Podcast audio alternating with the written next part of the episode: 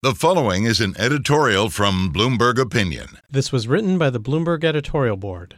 A rethink of America's dysfunctional housing finance system is overdue, starting with the 11 regional federal home loan banks, or FHLBs. The FHLBs were created during the Great Depression to support mortgage lenders and reduce the cost of home ownership. Each one acts as a cooperative funded by member institutions such as banks. But although they're privately funded, the FHLBs impose public costs, $5.5 billion annually by one estimate.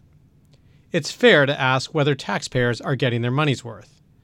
After all, the FHLB's founding mission to support the housing finance market isn't as pressing as it was decades ago.